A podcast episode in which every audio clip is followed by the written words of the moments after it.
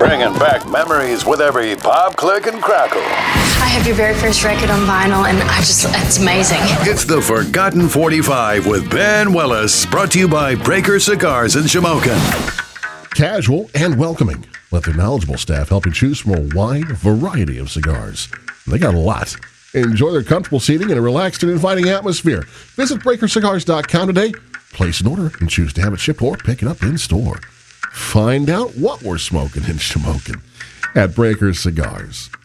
On tonight's Forgotten 45, we go back to the year 1982, when on this day, John Mellencamp, at the time performing and recording under the stage name John Cougar, which was, in fact, a name forced on him by his first manager who felt that the name Mellencamp was, quote, bumpy, German, and too hard to market. Well, as a fellow bumpy German, I feel offended, my friend. uh, he started a four week run, in fact, under that name, at number one on the Hot 100 with Jack and Diane. You know it, you love it. It was a song in, uh, inspired by a story by a play by Tennessee Williams. Yeah, uh, about from the early 1960s.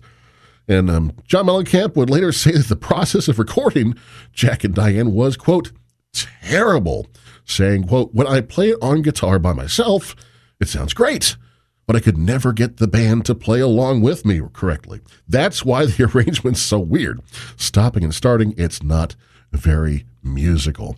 Also, he stated that the clapping that you hear throughout was meant only to help keep time, uh, but later realized that the recording really would not work without it.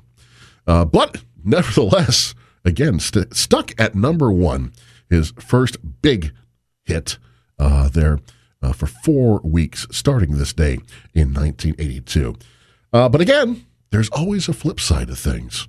And along with Jack and Diane uh, took the single number one, the flip side was Can You Take It?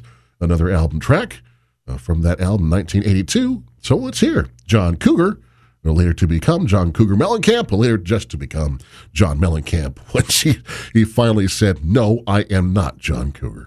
From 1982, it's Can You Take It? Tonight's Forgotten 45 on Hanna Radio.